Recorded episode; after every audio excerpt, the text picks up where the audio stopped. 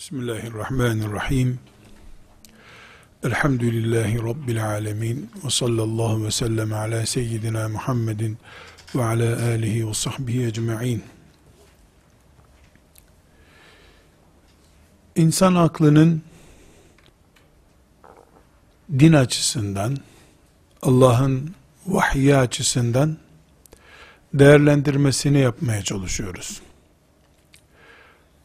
Allahu Teala'nın en mükerrem mahluku olan insanın en değerli varlığı akıldır.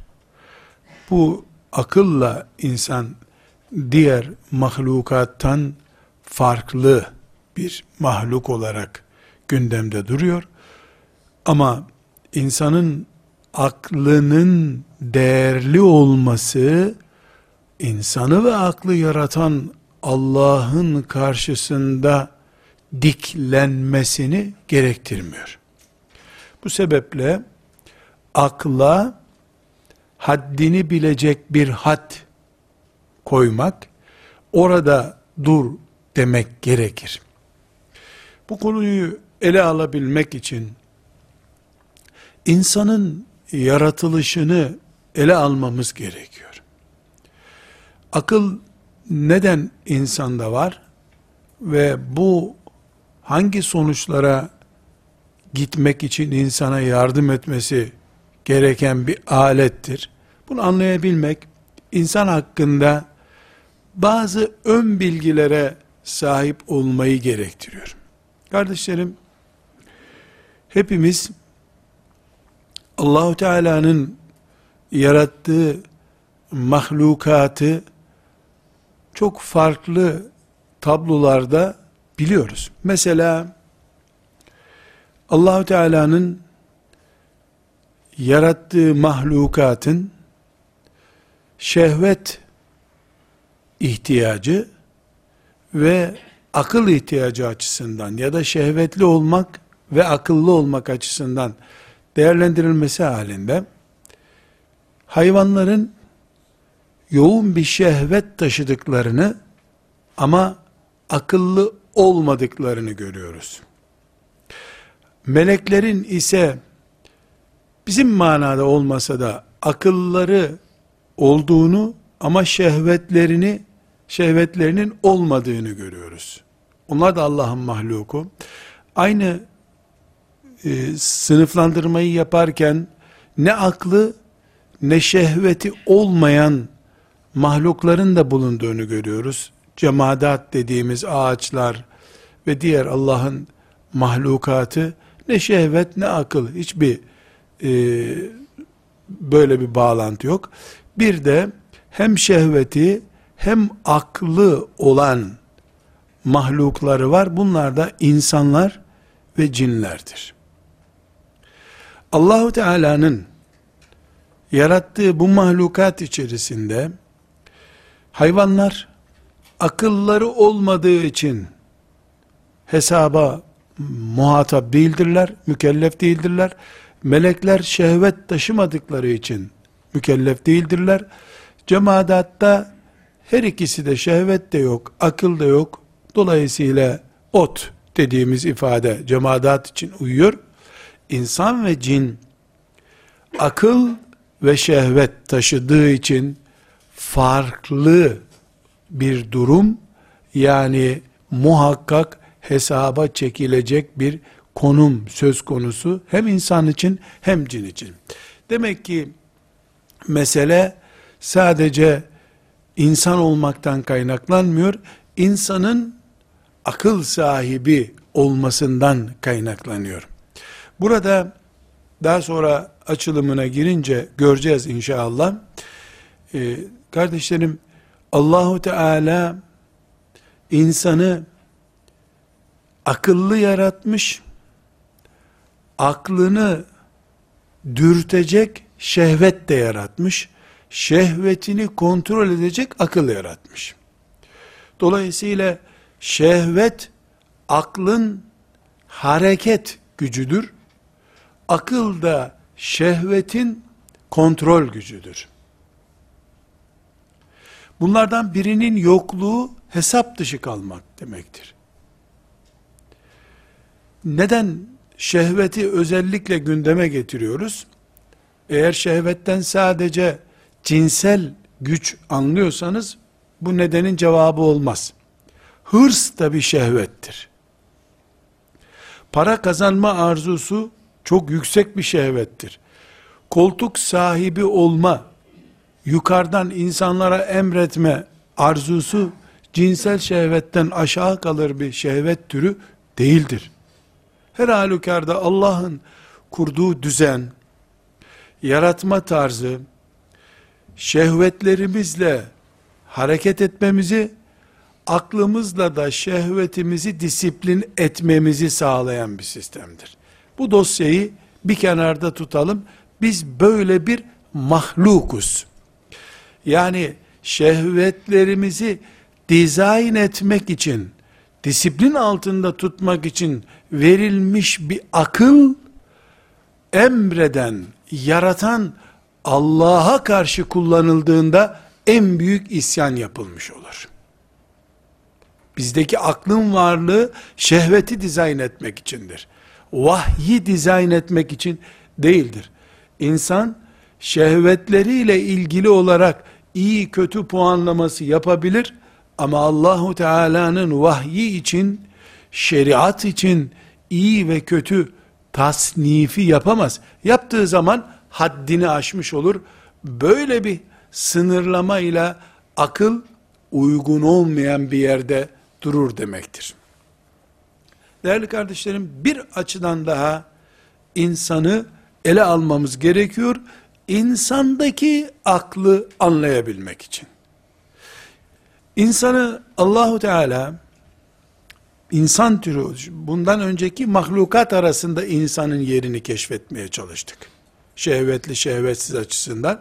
Şimdi insanın içinde Allah'ın yaratma türlerine bir bakıyoruz. Birinci yaratma türü Allahu Teala erkeklik ve dişilik söz konusu olmadan insan yaratmış Allah. Bu insanda Adem Aleyhisselam'dır.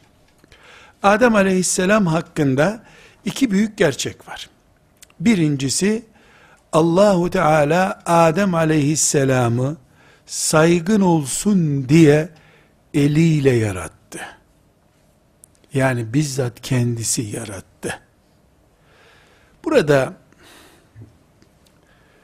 Allahu Teala'nın bizzat eliyle yarattı ifadesi Kur'an-ı Kerim'den alınma. Nas kaynaklı.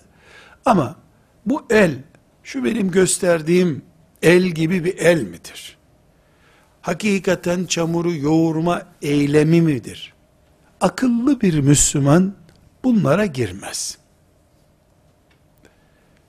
Bunlara girmek aklı kullanamamaktır. Aklın ilk pratiği burada devreye girmeli.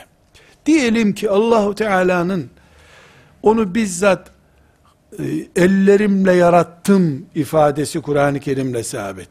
Buradaki el beş parmaklı mıdır, dört parmaklı mıdır, uzun mudur, sağ el midir, sol el midir? Böyle şeylerin bugün Müslümanın zihnine, hayatına bir katkısı var mı? Yüzde yüz bunu inansa, bilse Müslüman böyle oldu, görse o eli ne değişecek? Ne değişecek? Buna dalmak, sadece ayrıntılara girip kaybolmaktır.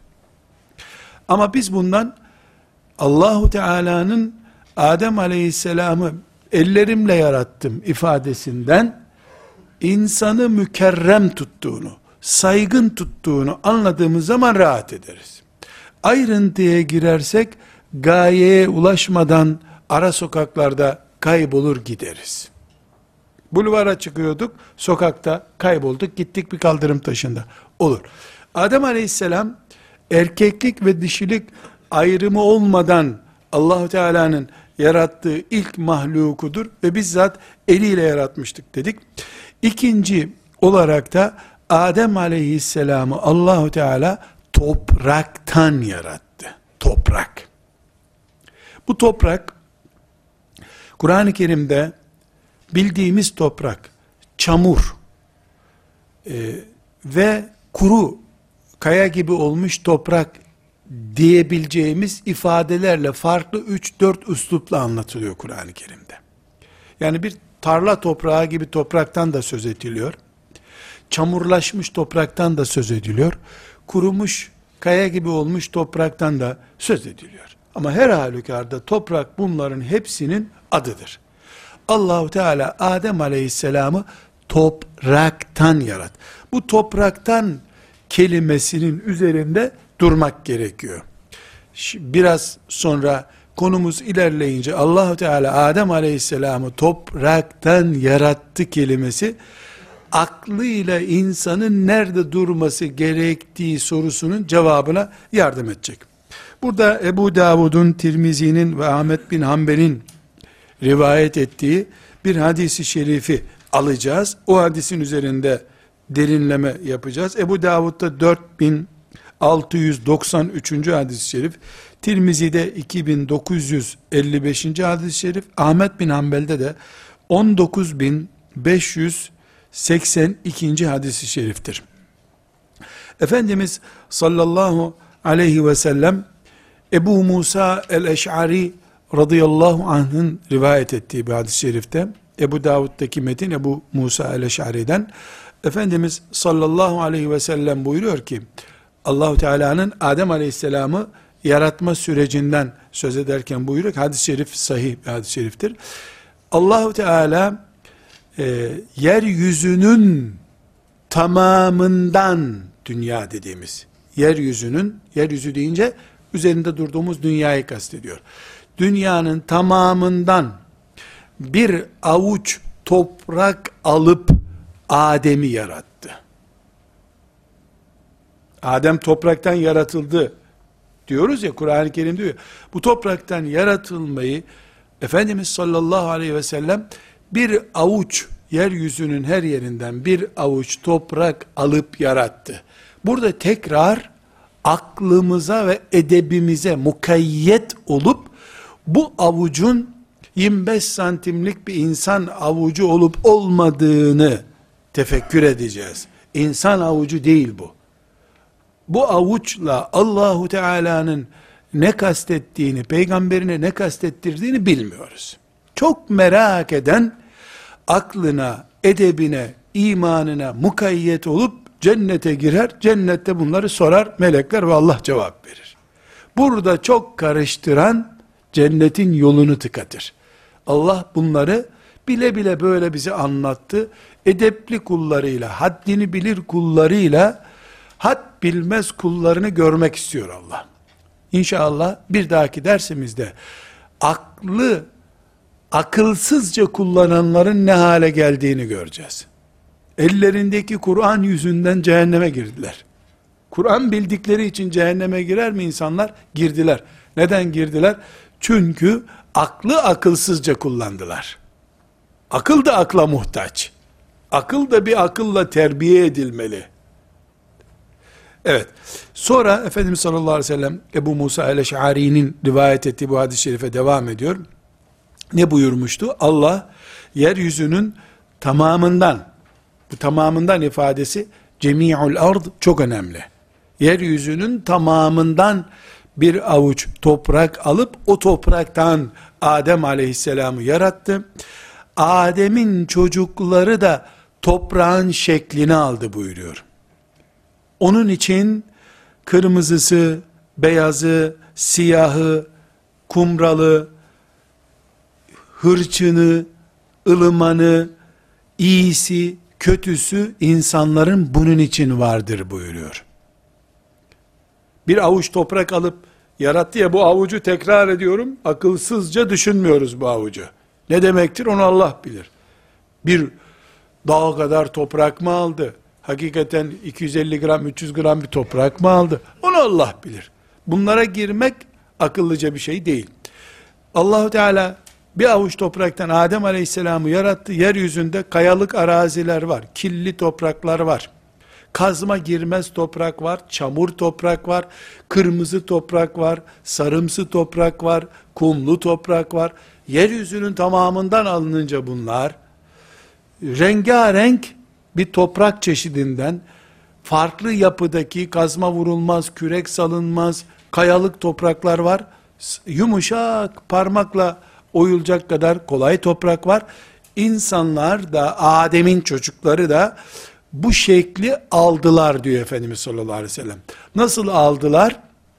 İşte kırmızı, siyah, beyaz tenli, kumral tenli, ona yakın, buna yakın bu insanın rengarenkliği yani beyaz ırkın, siyah ırkın, kumral tipin, kıvırcık saçlının nasılsınız deyince sonra ne? diyen tipin nasılsınız deyince çok çok teşekkür ederim. Böyle sorunca mutlu oldum diyen nazik insanların işte biri toprak kazma vuruyorsun kazma demir gibi geri geliyor. Öbürüne kazmayı vuruyorsun kazma elinden düşüyor toprağa. İnsanlar da böyle neden diyor Efendimiz sallallahu aleyhi ve sellem? Çünkü insanlar toprağın çocuğudurlar. Toprağın çocuğunun çocuğudurlar. İnsanla toprak arasındaki bağlantı cenin ile anne arasındaki bağlantı gibidir. Cenin nedir? Anne rahmindeki bebek demek. Anne rahmindeki bebek e, babasının ve annesinin dölü olduğu için babasının kaş yapısından tut çene yapısına kadar, annesinin el yapısından ayak yapısına kadar hep alıyor. Ne diyor? Dayıya çekti diyorlar. Ula dayıya iple çekmedi bu çocuk herhalde. Bir iple bir kanca ile tutup dayıya çekmediler. Yani genler getiriyor. Dayıdaki, annedeki demek. Amcadaki, babadaki demek yapıyı taşıyor. Yüzünden tanıyorsun bunu.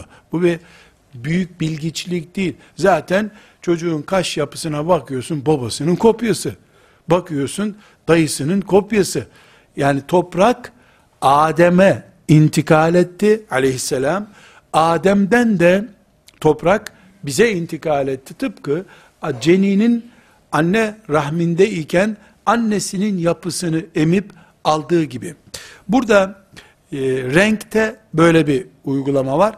Rengi e, insanoğlunun rengi toprak asıllıdır. Toprağın renklerinin değişik versiyonlarıdır diyelim artık e, ifadeyi nasıl kullanacaksak. Aynı şekilde çok önemli bir madde kardeşim. Burada bir miktar anatomiye, tıp bilimine giriyoruz ama ilgi alanımız değil. Sadece biz yani dışarıdan duyduğumuz e, bilgiler olarak konuşuyoruz. E, müdahil olmamız mümkün değil tıp alanına. İnsanın bünyesi, bu anatomik yapısı insanın, işte bedeni, eti, kemiği de toprak unsurludur. Ben merak ederdim, demir eksikliği diye bir şey bahsediyor. Ulan inşaat mı yapıyoruz da ben de demir eksik, kolanlar yıkılacak. Ne demek demir? Sonra öğrendik ki, bir insanda yaklaşık olarak yedi tane kurşun kalem yapacak kadar kurşun varmış. Demir madeni varmış insanda. Bunu sonra öğrendik. Nereden öğrendik? Ee, yani mesela işte karbon ihtiyacı. Rakamları tam da böyle net hatırlamıyorum. Zaten ha karbonda yedi tane kurşun kalem yapacak kadar karbon varmış insanın vücudunda.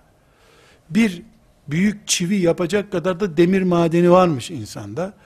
Yani bu herhalde çivi yuttuğu için değil çocuklar. E, ya da hadi kızlar toplu yine yutuyorlar başörtülerini bağlarken de. Erkekler niye demir madeni oluyor? Yani insan topraktan geldiği için fosforundan, fosfatından, karbonundan, demirinden, oksijeninden, hidrojeninden insanın bünyesinde var.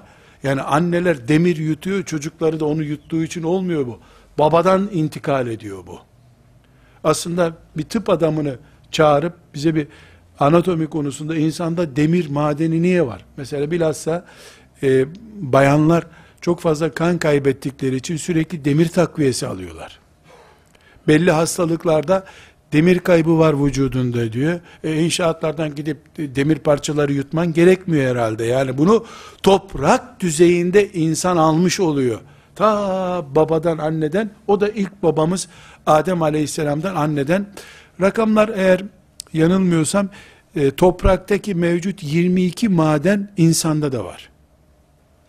Böyle isimler ve oran çapında bilmiyorum ama ciddi bir şekilde e, insanın oturup bunda tefekkür edecek malzeme bulması gerekiyor. Bunu şu şekilde e, değerlendirebiliriz. Yani bu insanın e, Birinci madde ne dedik? Allah Adem aleyhisselamı erkeksiz kadınsız topraktan yarattı. Topraktan yaratmış olmasının doğal bir sonucu var. Nedir? Adem babamız aleyhisselam topraktaki madenleri çekti aldı. Topraktaki rengi aldı. Topraktaki yapıyı, ahlakı aldı. Sert toprak, sert adam, kaşları çatık adam tipli olarak çıktı. Toprağı yumuşak böyle ne atsan, odun bile atsan ağaç oluyor iki sene sonra. Öyle yumuşak topraktan da işte narin hoca efendiler çıktı. Tatlı anneler çıktı. Çocuğunu böyle saçından kaldırıp bağırtan anneler de demek Ağrı Dağı'nın eteklerindeki topraktan rastladılar herhalde. Bu dağılımı Resulullah sallallahu aleyhi ve sellem Efendimiz yapıyor. Herhangi bir tıp tespiti, biyoloji tespiti değil bu. Bunun işte 22 topraktaki unsur insana da intikal etmiş durumda. Bunu tıp tespit etmiş. Magnezyum eksikliği mesela işte e, sodyum sodyum tamamen insandan gittiği zaman yüzün gözün kararıyor. Sodyum eksikliği diyor hemen sodyum veriyorlar. Fazla alıyorsun tuz gibi adam oluyorsun bu sefer. Allah dengede yaratmış. Bu dengeyi çok su içerek e, bozamıyorsun. Hiç su içmeyerek bozamıyorsun. Adem'in çamurunda olan şeyler bizim elimizde kolumuzda hareket unsuru olarak var. Bunun bunun şu derse konu olma nedeni nedir biliyor musun? Biz esasen insan olarak şu yapımızdan dolayı insan değiliz. Aynı şeyler toprakta da var. Magnezyum, fosfat bilmem ne toprakta da var. O zaman toprağı da öpmek lazım. Toprağı da saygın hale getirmek lazım. İnsanı insan yapan ruh ve akıldır. Ruhu ve aklı çıkardın mı sonuç ne oluyor? Topraktan geldi toprağa gitti oluyor. Topraktan yaratılmıştık. Tekrar dört kişi taşıyıp bizi toprağa koyuyor.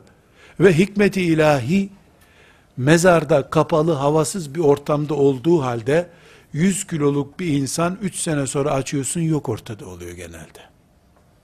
Topraktan geldiği için en kolay toprakta kayboluyor insan. Allah'ın sunu. Ta Üçüncü, dördüncü insan zamanından beri toprak kendinden gideni geri alıyor. Kargaya bunu öğrettirdi Allahu Teala. Kabil Habil'i öldürünce. Karga geldi. Habil'in cesedini nasıl gömeceğini tarif etti. Böylece insanoğlunun ilk öğretmeni, baş öğretmen karga aslında. O karga yüzünden neler çektik biz ayrı bir konu da biri baş öğretmen, dip öğretmen diye boşuna ünvan alıyor. Baş öğretmen kargadır. Ta Adem aleyhisselam zamanından beri. Demek ki topraktaki mizaç insana da intikal ediyor. Topraktaki renk insana intikal, ed intikal ediyor. Toprak 22 maddeyi insana kattı. Sonunda o maddeleri emip aldığı için de insanın cesedi toprakta kaybolup gidiyor. Biz buna çürüme diyoruz. Halbuki toprak yutuyor. Toprak yutuyor. Genellemeyi yapıyoruz tabi. Kimi insan yanıyor, kimi insan denizin dibinde hücrelerine bölünüp gidiyor. Ayrı bir konu. Birinci, insan yaratma tarzı Allahu Teala'nın erkek yok, kadın yok. Bundan Allahu Teala Adem'i yarattı. Ham maddesi de toprak. Ve ruh da, akıl da gelince bu toprak parçasına insan dediğimiz mükerrem varlık ortaya çıktı. Ruhsuz insanın, akılsız bir insanın bir kıymeti yok. Çünkü milyarlarca kilometre kare toprak var dünyada. Onlar da insan o zaman. Eğer ruhsuzluk ve akılsızlık bir kıymet ifade ettirecekse insana.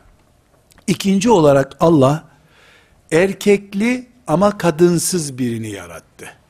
Bu da Havva annemizdir. Aleyhisselam. Bu da Havva annemizdir. Adem aleyhisselam yaratıldıktan sonra Allahu Teala uyurken Adem aleyhisselam onun kaburga kemiğinden yani şu üstteki şöyle şu şu vaziyette duran kemiklerimizin sol üst kısmından Adem aleyhisselamın sol üstünde uyurken Havva annemizi yarattı. Burada tekrar el kelimesi gibi girecek. Ya hangi ameliyathanede yapıldı? Hijyenik miydi? Kadınlar hep onun için mi hasta oluyorlar? Hijyenik olmayan bir ameliyatla mı oldu? Akla akla mukayyet olmak, edebe mukayyet olmak gerekir. Bu bir doktor operasyonu değil, bir Allah yaratmasıdır.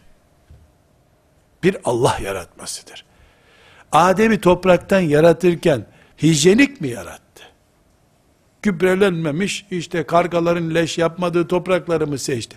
O zaman nasıl sorulmuyorsa, Adem Aleyhisselam'ın kaburga kemiğinden de e, Havva annemizi yarattı kelimesinin ayrıntısını soramaz, aklı akıllıca kullanmak gerekir burada. Bu tefekkürün fazlası da sıkıntı. Ama her halükarda, Efendimiz sallallahu aleyhi ve sellemin ikazlarını, Kur'an'ımızın ikazını dikkatle ele alacağız. Şimdi Nisa suresinin birinci ayeti bu olayı açıklıyor. Euzu billahi mineşşeytanirracim. Bismillahirrahmanirrahim. Ya eyyuhen nas. Ey insanlar. İttekû rabbekum. Rabbinizden korkun. Takva olun. Ellezî halakakum o Rabbiniz sizi yarattı min nefsin vahidetin. Tek bir candan yarattı sizi. Bütün insanlığın milyarlarca insanın aslı tek bir candır. O tek bir can da kimdir? Adem aleyhisselamdır. Onu da nereden yaratmıştı? Başka ayetlerden öğreniyoruz. Topraktan yaratılmıştı. Topraktan yarattığı tek insan olan Adem, bütün canlıların aslıdır.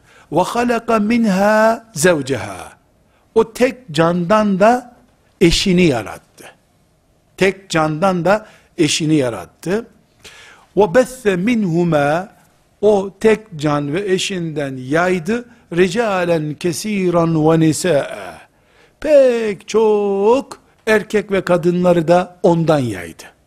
Hangisinden? Topraktan Adem'i. Adem'den eşini, Adem ve eşinden bütün erkekleri ve kadınları yarattı. Diyor ayet Nisa suresinin birinci ayeti. Dolayısıyla Kur'an'a iman edenler için cümlem çok önemli. Kur'an'a iman edenler için Kur'an'ı Allah'ın kitabı görenler için Adem topraktandır. Adem ilk candır. Havva annemiz Adem'den yaratılmıştır. Dolayısıyla ilk doğuran demeyeyim ama üretme manasında ilk doğuran Adem'dir. Erkektir. Erkek vardı, kadın yoktu. Erkekten kadın geldi. Bunun sonucu olarak da Allah böyle yarattığı için Er-ricalu kavvamun alen nisa demiştir. Erkekler kadınlardan öndedirler puan olarak buyurmuştur. Çünkü neten yaratırken Allah kaburgasının parçasından kadını yaratıp sonra da aileyi eşit bir şekilde idare edin buyurmamıştır. Sen bunun parçasından yaratıldın. Dolayısıyla bu senin bir üstündedir. Aile düzeni içerisinde, kullukta değil, ekonomide değil, siyasette değil. Nerede? Aile düzengesi içerisinde erkek öndedir. Çünkü ve halaka minha zevceha. Onun göğsünden bir parça olarak yaratıldığından dolayı. Bu ayrı bir mesele tabi. Ama burada Adem aleyhisselamın bir parçası olarak yaratılmış olmasının en tabii sonucu erkeğin kavvame hakkıdır. Kavvame nedir? Ailede imza sahibi olmaktır. Sorumluluğu taşımaktır. Burada e, Allahu Teala ve peygamberi bunu tabii bir gerekçeye dayandırıyor. Nedir bu kavvame hakkını? Nedir tabii gerekçe? E, Adem tek başınaydı. Ondan üretilmiş bir parça olarak kadın yaratıldı. Kadın ondan üretilmiş bir parça olup eşit hale gelmesi gayri tabiidir. Tabii olan yaratma düzeneğinin devam etmesidir. Burada Bukhari ve Müslim'in rivayet ettiği bir hadisi şerif çok önemli bir dayanak. Neyi hala konuşuyoruz? Ee, ilk birinci yaratma türü topraktı demiştik. Erkek yok, kadın yok. İkinci yaratma türü erkek var, kadın yok türüdür. O da Havva aleyhisselam bir tane zaten o. Havva aleyhisselamdır. Bunu e, ayeti celile Nisa suresi ne yaptı? Adem tek candı. O tek candan eşini yarattık. O ikisinden de erkekleri ve kadınları bütün insanlığı yarattık buyurdu Nisa suresinin birinci ayeti. Devam ediyoruz. Bukhari'de 3331. hadisi şerif, Müslim'de 1468. hadisi şerif Ebu Hureyre radıyallahu anh'tan rivayet ediyor. Efendimiz sallallahu aleyhi ve sellem meşhur hadis-i şerifi biliyorsunuz. İstevsu bin nisai hayran. Kadınlara iyi davranınız. Kadınlara iyi davranınız. Fe innel mar'ete hulikat min dil'in. Çünkü kadın kaburgadan yaratıldı. Kadın kaburgalar herhalde doğru benzetiyorum. Şu şekilde insanda duruyor. Bu şekilde kaburgadan yaratıldı. O inne a'vace şeyin fi dil'i a'lahu. Kaburganın yukarısı en eğri olan yeridir. En eğri olan yerinden yaratıldı. Fe in zehebte tukayyimuhu ev tukimuhu kesertehu. Kaburgayı böyle olan kaburgayı düz yapacağım dersen kırarsın. Kaburga düz olmaz. Bıraksan böyle olur ama kaburgalığına devam eder. Hayır benim kaburgalarım düz olsun, dört köşe dikdörtgen bir insan olayım desen kaburgasız kalırsın. Hadis-i şerif çok net bir şekilde e, hadis-i şerifte Efendimiz sallallahu aleyhi ve sellem kadının yaratılış tarzının öyle olması gerektiğini, kadını olduğu gibi kabul etmenin peygamber emri olduğunu haber veriyor. Bir e, akademisyen kardeşimiz, Bukhari ve Müslim'deki bu hadisi şerifi ele alıp, bunun kadınlara hakaret olduğunu, ya acaba böyle olması olmaz mı? Niye kadına kaburgadan yaratıldı diyor. E, ayak dirseğinden mi yaratıldı diyecekti. E, nereden yaradı? Bunu niye hakaret olarak telakki ediyor? Dinimiz bu kadar, Kur'an'ımız ve hadis-i şeriflerimiz bu kadar insan aklıyla yorumlanmalı mı ya? Orada mıydın sen, laboratuvarda mıydın da, işte kaburga kelimesi kadına hakaret Niye hakaret oluyor? Adem Aleyhisselam'ın sümüğünden yaratsaydı Allah ne olurdu? Beni, seni, hepimizi pis bir meniden yarattı. Bu hakaret olmuyor da. Tertemiz kaburgadan, pirzolalık kaburgadan yaratsa ne olur allah Teala? Bu işte aklın akılsızlığıdır. Aklın akılsızlığıdır. Akıl akılsızlık yaptı mı buna din dayanmaz. Hele bir kere akıl akılsızlık yapsın, din iman dayanmaz.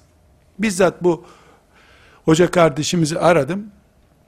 Niye hadisi şerifi irdeleme ihtiyacı hissettin dedim.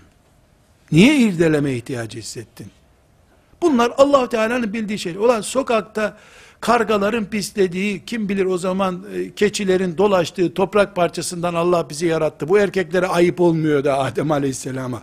Adem gibi bir insanın kaburgasından, sümüğünden, kanından, irininden nereden yaratılırsan yaratıl ya. Tabi anlaşamadık. Çünkü onun üzerinden tez hazırlayıp doktorasını yaptığı için e, o konuda hiçbir tenkit kabul etmedi. Ama e, burada Bukhari ve Müslim'deki bir hadisi irdelemeden aldığı zevkin iman zafiyetinden kaynaklandığını yüzüne söyledim ben. Ve bana dedi ki işte Yahudiler böyle dedikodular yapıyorlar. Şu cümleye getirmeye çalıştı. Yani bu kültürü Yahudiler Medine'ye taşıdılar. Efendimiz de onlardan öğrenip söyledi. Yazıklar olsun deyip telefonu kapattım. O zaman bizim her şeyimizi Peygamber aleyhisselam Efendimiz Yahudilerden öğrendi. Çok şey biliyordu sanki Yahudiler. Bu aklın akılsızlığıdır. Haddini bilmeyen akıldır bu. Ee, allah Teala'nın şöyle bir sözü var mı? Her ne emrettiysem size gerekçelerini açıklayacağım. Böyle bir vaadi var mı allah Teala'nın? Hiçbir gerekçe açıklamıyor allah Teala. Ya iman edersin ya da etmezsin. Kimseye iman et diye yalvardığı yok Allahu Teala'nın. Üçüncü yaratma tarzı Allahu Teala'nın kadınlı erkeksiz yaratmadır. Birincisi topraktandı ne kadın ne erkek. İkincisi erkek var kadın yoktu Havva yaratılırken. Üçüncüsü kadın var erkek yok. Bu da Meryem validemizdir bildiğiniz gibi. Meryem aleyhisselamı da Allahu Teala e, annesinden yarattı sadece. E, affedersiniz İsa aleyhisselamı diyeceğim. Meryem validemizden İsa aleyhisselamı yarattı. Yani İsa aleyhisselamın babası yok. Babasının olmadığı bir ortamda İsa aleyhisselam yaratıldı. Bu da üçüncü örnek. Dördüncü yaratma tarzı Allahu Teala'nın bütün insanlardır. Bir erkekten, bir kadından. Bundan sonra Allahu Teala bu düzeneyi bozar da yeniden erkeksiz e, bir çocuk yaratır mı? Yani kadından sadece İsa Aleyhisselam gibi yaratır mı? Veya erkekler doğum yapar mı? Ya bunlar boş sözler ama bugüne kadar insanoğlunun yeryüzündeki binlerce senesinden beri ne kadar olduğunu bilmiyoruz şüphesiz. İlk insandan bugüne kadar ne kadar zaman geçtiğini bilmiyoruz. Belki 10 bin, belki daha fazla, belki daha az bir zaman. Ama ya topraktan direkt, ya erkekten, ya sadece kadından, ya da şimdi olduğu gibi erkekle kadının e, bir araya gelmesinden insanoğlu yaratılıyor. Kıyamete kadar da allah Teala'nın varlığa takdir buyurduğu son zamana kadar da böyle devam edecek. Kanun bu. Bunlara niye temas ettik kardeşlerim? Nerede duruyor akıl? Demirden, fosfattan bilmem nereden toparlanmış bir bedenin içinde duruyor. Neresindedir? Beyinde midir? Kalpte midir? Damarlarda mı dolaşıyor? Kılcal damarlarda mı? Beyinde özel gizli bir oda mı var? Hani böyle koruma altında bir bölümde midir? Henüz yüzde yüz bilebildiğimiz bilgiler değil bunlar. İnsanoğlu bilmeye çalışıyor, çalışmalı da. Yani beyin üzerinde insanoğlunun belki yüz senesi daha var. Belki de on gün sonra pek çok şey öğrenecek insanoğlu ama hiçbir zaman yaratıcı olmayacak. Yaratan hep Allah'tır Celle Celaluhu. İnsanoğlu mahluktur. Mahluka tanınmış alanın içerisinde çalışıp duracak. Vazifesi bu insanoğlunun. Akıl bunu gerektiriyor. Bu ayrıntıları kökleri itibariyle tanıyabilmemiz, anlayabilmemiz için dedik ki insanoğlunun yaratılışı şehvet ve akıllılık açısından bir tablo getirdik. Dört çeşit mahluku var allah Teala'nın dedik. Aynı şekilde başka bir açıdan insanın yaratılma kökleri açısından insana mahsus dört türlü yaratılma vardır dedik. Şimdi aklı e, değerlendirebiliriz. Niye aklı değerlendirmek istiyoruz? Çünkü bir dahaki dersimizde akıllı bir insan ayet okunurken elini şakağına koyup bana göre diyebilir mi? Bana göre diyen bir filozofu nerede tutmamız lazım bizim? Gazalimiz, İbn Rüşd'ümüz, İbn Sina'mız Allahu Teala'nın karşısında bize akıl verenler midirler? Yoksa İbn Rüşd'ler, İbn Sina'lar filan filozoflar bunlar ümmeti Muhammed'in içerisinde daha akıllı oldukları için çok söz söylemiş insanlar mıdırlar? Vahyin ikizleri midir akıllı insanlar? Yoksa vahyi diğer insanlara göre biraz daha iyi anlamak için allah Teala'nın seçtiği kulları mıdırlar? Bu haddi bilmek için bu ayrıntılara giriyoruz. Zira İbn Rüşd kadar İbn Sina'nın, Farabi'nin çeyreği kadar bile aklı olmadığı halde elinde bir A4 kağıdı boyutunda şu kadar bir diploma diye bir şey bulunduğu için bakaloryüs üst alt diplomalar bulunduğu için bana göre cüreti ile meydanda cirit atan insanları anlayabilmemiz için onlar Resulullah sallallahu aleyhi ve sellem bunu Yahudilerden öğrenmiştir. Bunu Buhayra'dan öğrenmiştir diyen oryantalistlerin izinden gitmekte haya etme işlerinin gerekçesini anlayacağız inşallah.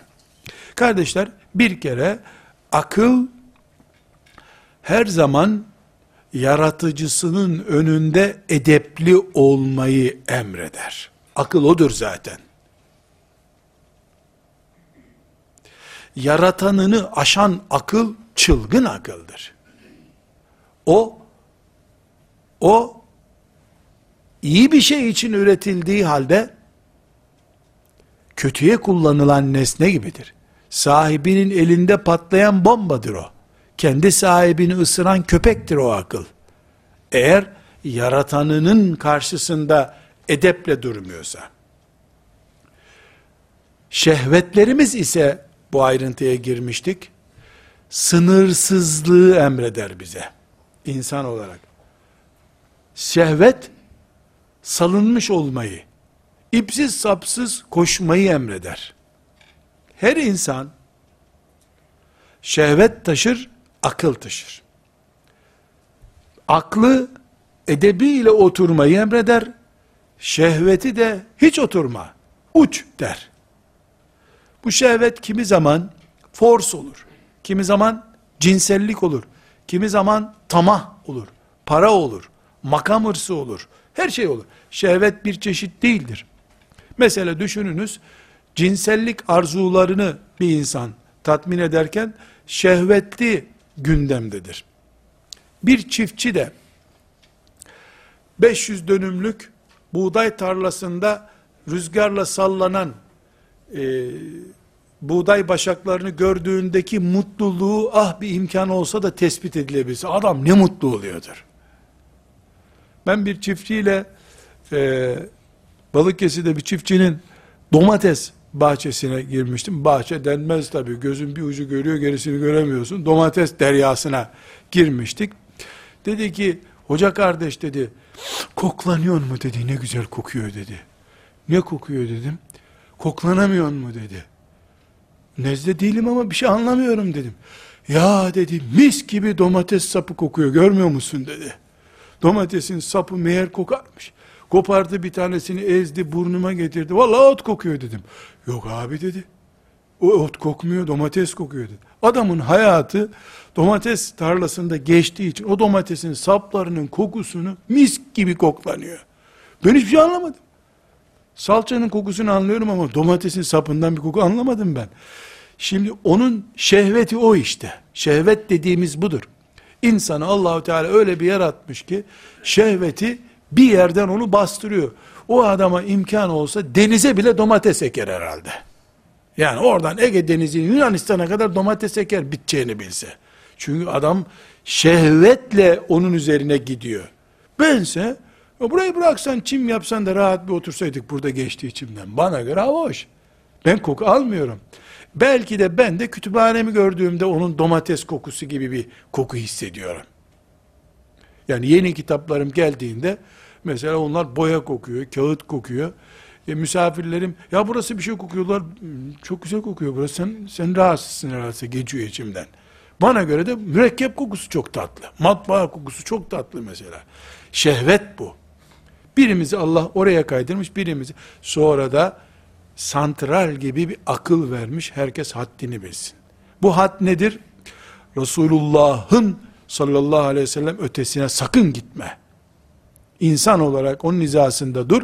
O da zaten kulluk mertebesinde durmuştu. Kulluğunu bil, kulluk sınırları içerisinde edeple cirit atabildiğin kadar at. Serbestsin o zaman. Ama bu sınırları zorlayınca kırmızı çizgileri geçtiğin için haddin gider. Hadsiz kalırsın. Hadsiz kaldığın için de Allahu Teala seni kaybeden, imtihanını kaybeden kullarının kategorisine koyar. Şunu unutmayalım kardeşler. Şeytan ne kadar aptal biri diyebilir miyiz? Hayır canım.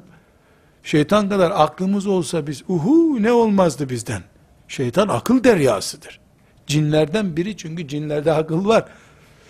Aklı yüzünden bu hale geldi zaten. İlk mantık oyunu yapan iblistir. Ne dedi? Ateş gibi bir hacimden yaratılmış birisini çamurdan yaratılmış birine nasıl secde ettirirsin dedi. Bu bir mantık oyunudur.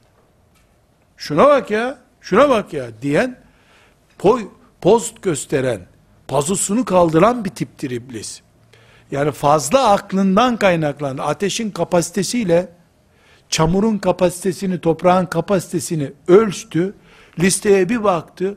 Kaç bin bilmem ne gücünde bir harareti olan bir ateşle ayağını basınca şekil verdiğin çamur nasıl bir arada durur gibi, o ona nasıl secde eder gibi düşündü. Bu aklın akılsızlığı oldu işte. İblis bunun için kaybetti. Onun e, izinden gidenler genelde akıllı adamlardırlar. Akılsızlar kolay kolay isyan edemezler. Koyun gibi güdülürler ama isyan mantığı oluşturamazlar. Bakın zalimler e, işte firavunlarından e, Napolyonlarına, Hitler'ine kadar akıl delisi adamlar bunlar. Akıl delisi, deli değiller. Fazla akılları var. Yerlerinde duramadılar. insanlığın başına bela aldılar. Kendi akıbetlerini de e, husrana uğrattılar. Ebu Cehil akılsız adam değildi. Aklı kontrolsüzdü. Kontrolsüz güç, güç değildir, afettir. Bu sebeple biz mubah olan şehvetleri insanlık hayatı için zaruri görüyoruz. Böyle yaratmış Allah. İnsanların cinsel arzusu olmasa, bir erkek bir kadına, bir kadın bir erkeğe aşıklık çılgınlığını yaşamasa, 7 milyar insan olur muydu dünyada şimdi? Herkes evlendiği gün, olan bu belaya nereden rastladım deyip kaçıp gider, öbür senede kimse evlenmezdi zaten, nesil olmayacağı için. Bir asırda belki insanlığın kökü kururdu. Ne tat vermiş ki Allah, bin bir çilesine rağmen insanlar çocuk sahibi oluyorlar, nesil devam ediyor. Akşam bu çocuğu öldüreceğim diye karar ediyor anne. Bitti, delirdim, katlanılmıyor. Sabahleyin uyandırmaya kıyamıyor. Akşam öldürecekti, sabahleyin dürtemiyor. Tatlım, hadi kalk. Ya akşam yaptığın bedduaların onda biri tutsa, bu çocuğun fırına atılması lazımdı. İşte Allah'ın sanatı budur. Mesela doğum yapan kadınların bağırışı, ağlayışı, sızlanışını görünce insan, bu kadın kıyamete kadar ömrü olsa bir daha doğurmaz zannediyorsun. Çocuğu 3 yaşına gelmeden bir daha hamile oluyor. Müslümanı da böyle, Müslüman olmayanı da böyle. Rabbimiz bir şehvet koymuş. Hırsız yakalanıyor. Para çaldığı için. Çalmak onun şehveti. Sonra o çaldığı paradan dolayı şu kadar ceza yiyor hapse gidiyor. Ona ödül oluyor sanki. Teşvik oluyor. 6 ay hapiste kalıyor. Soyacağı 60 dükkanın planlarını yapıyor. Şehvet gitmiyor insanlarda. Dolayısıyla şehvetsizlik iddia edilemez. Cinsellikte, hırsta, ihtirasta, mesela siyasetçilere bakıyorsun, öyle bir şeyle itham ediliyorlar ki, bir daha televizyona değil, mağaradan çıkmaması lazım bunun zannediyorsun. Öbür ay gene aday oluyor. Yahu senin ecdadın hırsız diye itham edilmiştin sen. Aklanmak için çıkıyorum diyor. Çıkıyor biraz daha karalanıp geliyor. Şehvet böyle bir şeydir. Dolayısıyla şehvetlerin aslı gerekli hayat için. Aslı gerekli ama fazla kullanıldığında yani ekmek, buğday bizim temel gıdamız ama 25 tane ekmek yerse bir adam bir sofrada mezarı boylar. Nefes alamaz. 10. ekmekten sonra herhalde bağırsakları da dolar. Nefessizlikten ölür bu sefer. Hiçbir şeyin fazlası iyi değil. O zaman Allah akılla şehvetin sürtüştüğü bir hayat düzeni kurmuştur. Meselenin özü budur. Çünkü insanlar Müslüman olunca Müslüman toplumda kötülükler bitmiyor ki. Bitmez ki. Bitmeyecek ki. Müslüman toplumda da kafir toplumda olduğu gibi şehvetler var, akıl var. Kur'an terbiyesi görmüş bir akılla insanlar şehvet mücadelesi yapacaklar. Helal, mubah olan şehveti alacaklar, mubah olmayanı akılları sayesinde reddedecekler. Peki bu aklımız hangisi normaldir, hangisi anormaldir, nasıl belirleyecek? Heh, Vahiy burada duruyor işte. Vahiy dediğimiz şey budur. Vahiy, amcanın kızıyla nikahlanırsan, evlenirsen sana helaldir der. Alnının teri şöyle silip, gömleğine elini silip kazmaya tekrar vurduğun zaman kazandığın helaldir der. Bir bilet aldın, o bilette bir numara vardı, o numarayla sana 700 bin lira çıktı, o haramdır der. Çünkü ter yok burada, numaraya para yatırarak sen kazandın der. Haramdır der. Faiz haramdır der. E faizle işte çok ekonomi ilerliyor. Dur ey akıl, akılsızlık yapma burada der o zaman. Demek ki yeryüzünde şehvetlerimizle akıllarımızın sürtüştüğü bir ortam var aslında. Bunun için Allah akıllara hitap ediyor. Aklınız yok mu sizin diyor. Efela ta'kilun hiç mi aklınız yok sizin diyor. Çünkü akıldır Allah'ın muradını anlayacak olan şey. Ne dedik? Gerisi çamur, magnezyum, fosfat, demir, hidrojen, oksijen bilmem ne gerisi. Fosfat gerisi. Akıl ve ruhtur esas olan. Bu yüzden ruhu giden toprağa iade ediliyor. Toprak onu emip geri alıyor. Verdiği demiri, oksitini varsa geri alıyor toprak hepsini. Veyahut da e, akıldır. Canlı iken akıl kullanılacak. Akıl şehveti dizginleyecek. Şehvetler aklı dizginlediği zaman işte bahsettiğimiz batı toplumunun olduğu gibi görünen şeklidir bu. Kudurmuş bir şehvet, freni tutmayan, fosfor gibi göze batan bir şehvet, aklı kontrol ediyor. Aklı kontrol ettiği için aklına İsa Allah'ın oğludur diye inandırdığı zaman he öyledir diyor. Bunu öldür, kurtul dediği zaman kendisi gibi bir canlıyı öldürüyor. Hiçbir savaş kararı veya katliam kararı verilirken verirken teröristler kitle kitle insanları öldürürken deliler mi bunları yapıyor? Yoksa terör örgütleri en kurnaz, en akıllı adamların elinde mi? En akıllı adamların elinde. Yoksa 5 bin, 10 bin kişilik bir terör örgütünü aptalın biri nasıl idare eder ki? Koyun bile idare edemeyecek adamlar. Ölüme, gözü ölüme koşacak bin tane, beş bin tane insan idare edebilirler. Nasıl bu kararları veriyorlar? Bunlar deli mi? Deli değil. Ama akılları şehvetlerinin kontrolünde. Halbuki şehvetler aklın kontrolünde olmalıydı. İslam toplumu aklın şehvetleri dizayn ettiği toplumdur. Küfür toplumu, batı toplumu da şehvetlerin, para şehvetleri, cinsel şehvetliği vesairenin aklı kontrol ettiği toplumdur. Vahyin vazifesi akla kılavuzluk yapmaktır. Bu sebeple vahiy dediğimiz Kur'an ve hadis-i şeriflerin sahih olanları akla yön vermek için var olduğundan Müslüman bir insan vahyin karşısında öğretmeninin önünde duran talebe gibi durur. Aklını vahiyden adeta üstün gören mutezili kafalı birisi de dersleri sarkıtan, sınıfta kalan yaramaz öğrenci gibidir. O da öğrencidir.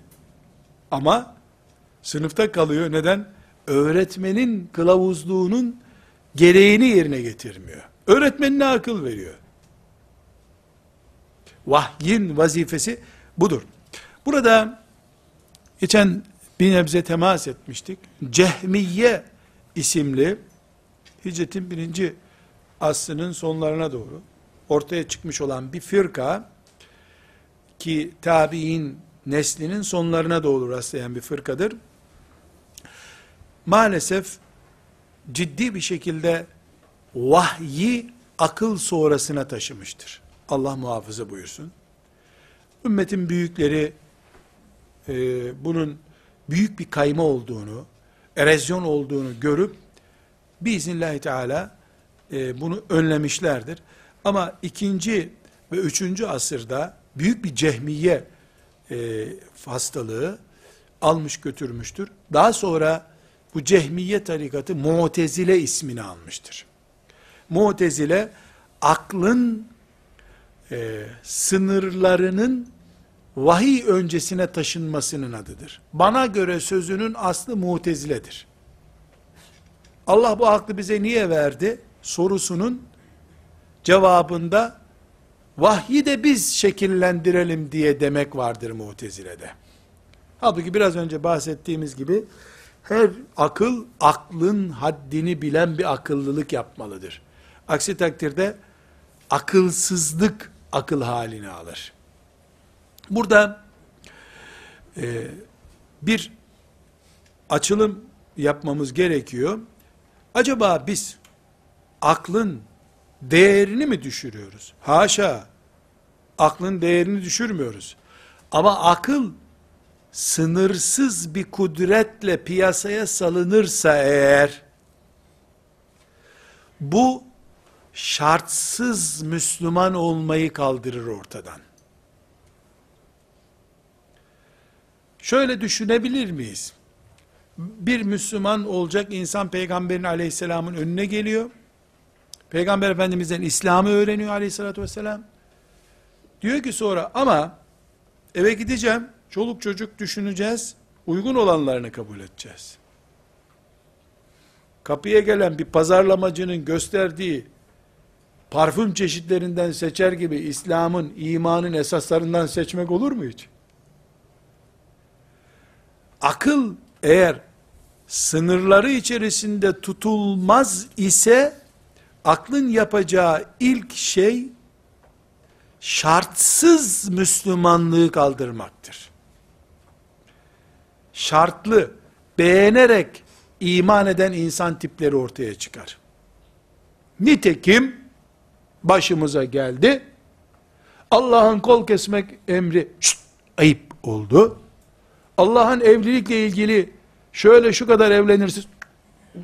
Bunlar zaten insan haklarına aykırı oldu. Hepimiz köle olalım batıya yeter ki İslam köleliğe izin verdi demeyelim. Çok ayıp.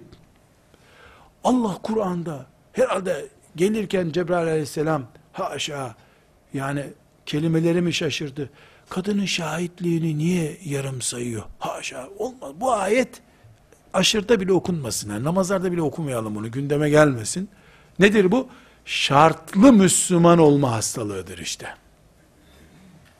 Ne yapacağını Allah sana mı soracak? Namaza ne kadar sevap vereceğini Allah kime soracak? Kullarına mı soracaktı? Aklın akılsızlık yapması çok tehlikeli. Burada kardeşlerim, batının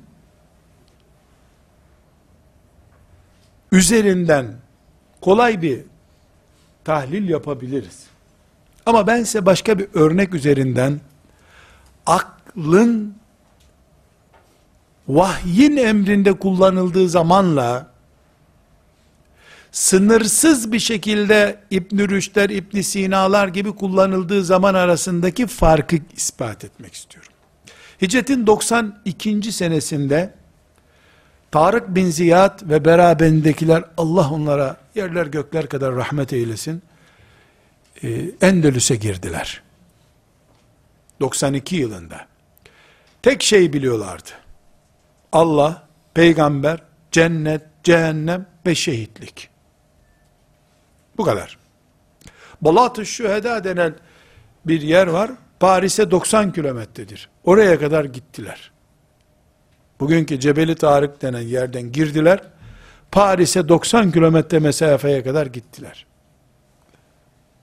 Allah, peygamber, cennet, cehennem, şehitlik, oruç, iftar, deve, at, kılıç, 500 kelimeden fazla bir şey bilmiyorlardı. Medeniyet kurdular. Hicretin 890. senelerinde bizdeki işte Fatih Yıldırım Beyazıt zamanlarına rastlıyor. Koca medeniyet tam 8 asır sonra yerle bir oldu. Oraya girildiğinin ilk 150, 200, 300. senesinde Kurtubiler, Taberiler bir sürü işte Kurtubi sadece e, büyük Taberi çünkü oraya ait değil büyük ulemanın Allah peygamber şehitlik cennet cehennemi aşmayan serveti var. Son zamanlarda bakıyoruz ki İbn Rüşdler ve benzeri filozoflar beyinleri ters çevirmiş. Düşünceler saraylara dönüşmüş, cariyelere dönüşmüş ve saraylar şimdi İspanyol Müzesi'ne dönüştü. Şehitlikten başka bir şey bilinmeyen zamanlar ümmeti Muhammed'in Endülüs'te medeniyet kurduğu zamandı. Akıl ben de buradayım deyince saraya dönüştü. Saray İspanyolların eline geçti. Endülüs'te gömüldü tarihe gitti. Ve sallallahu ve sellem ala seyyidina Muhammed ve ala alihi ve sahbihi ecma'in velhamdülillahi rabbil alemin.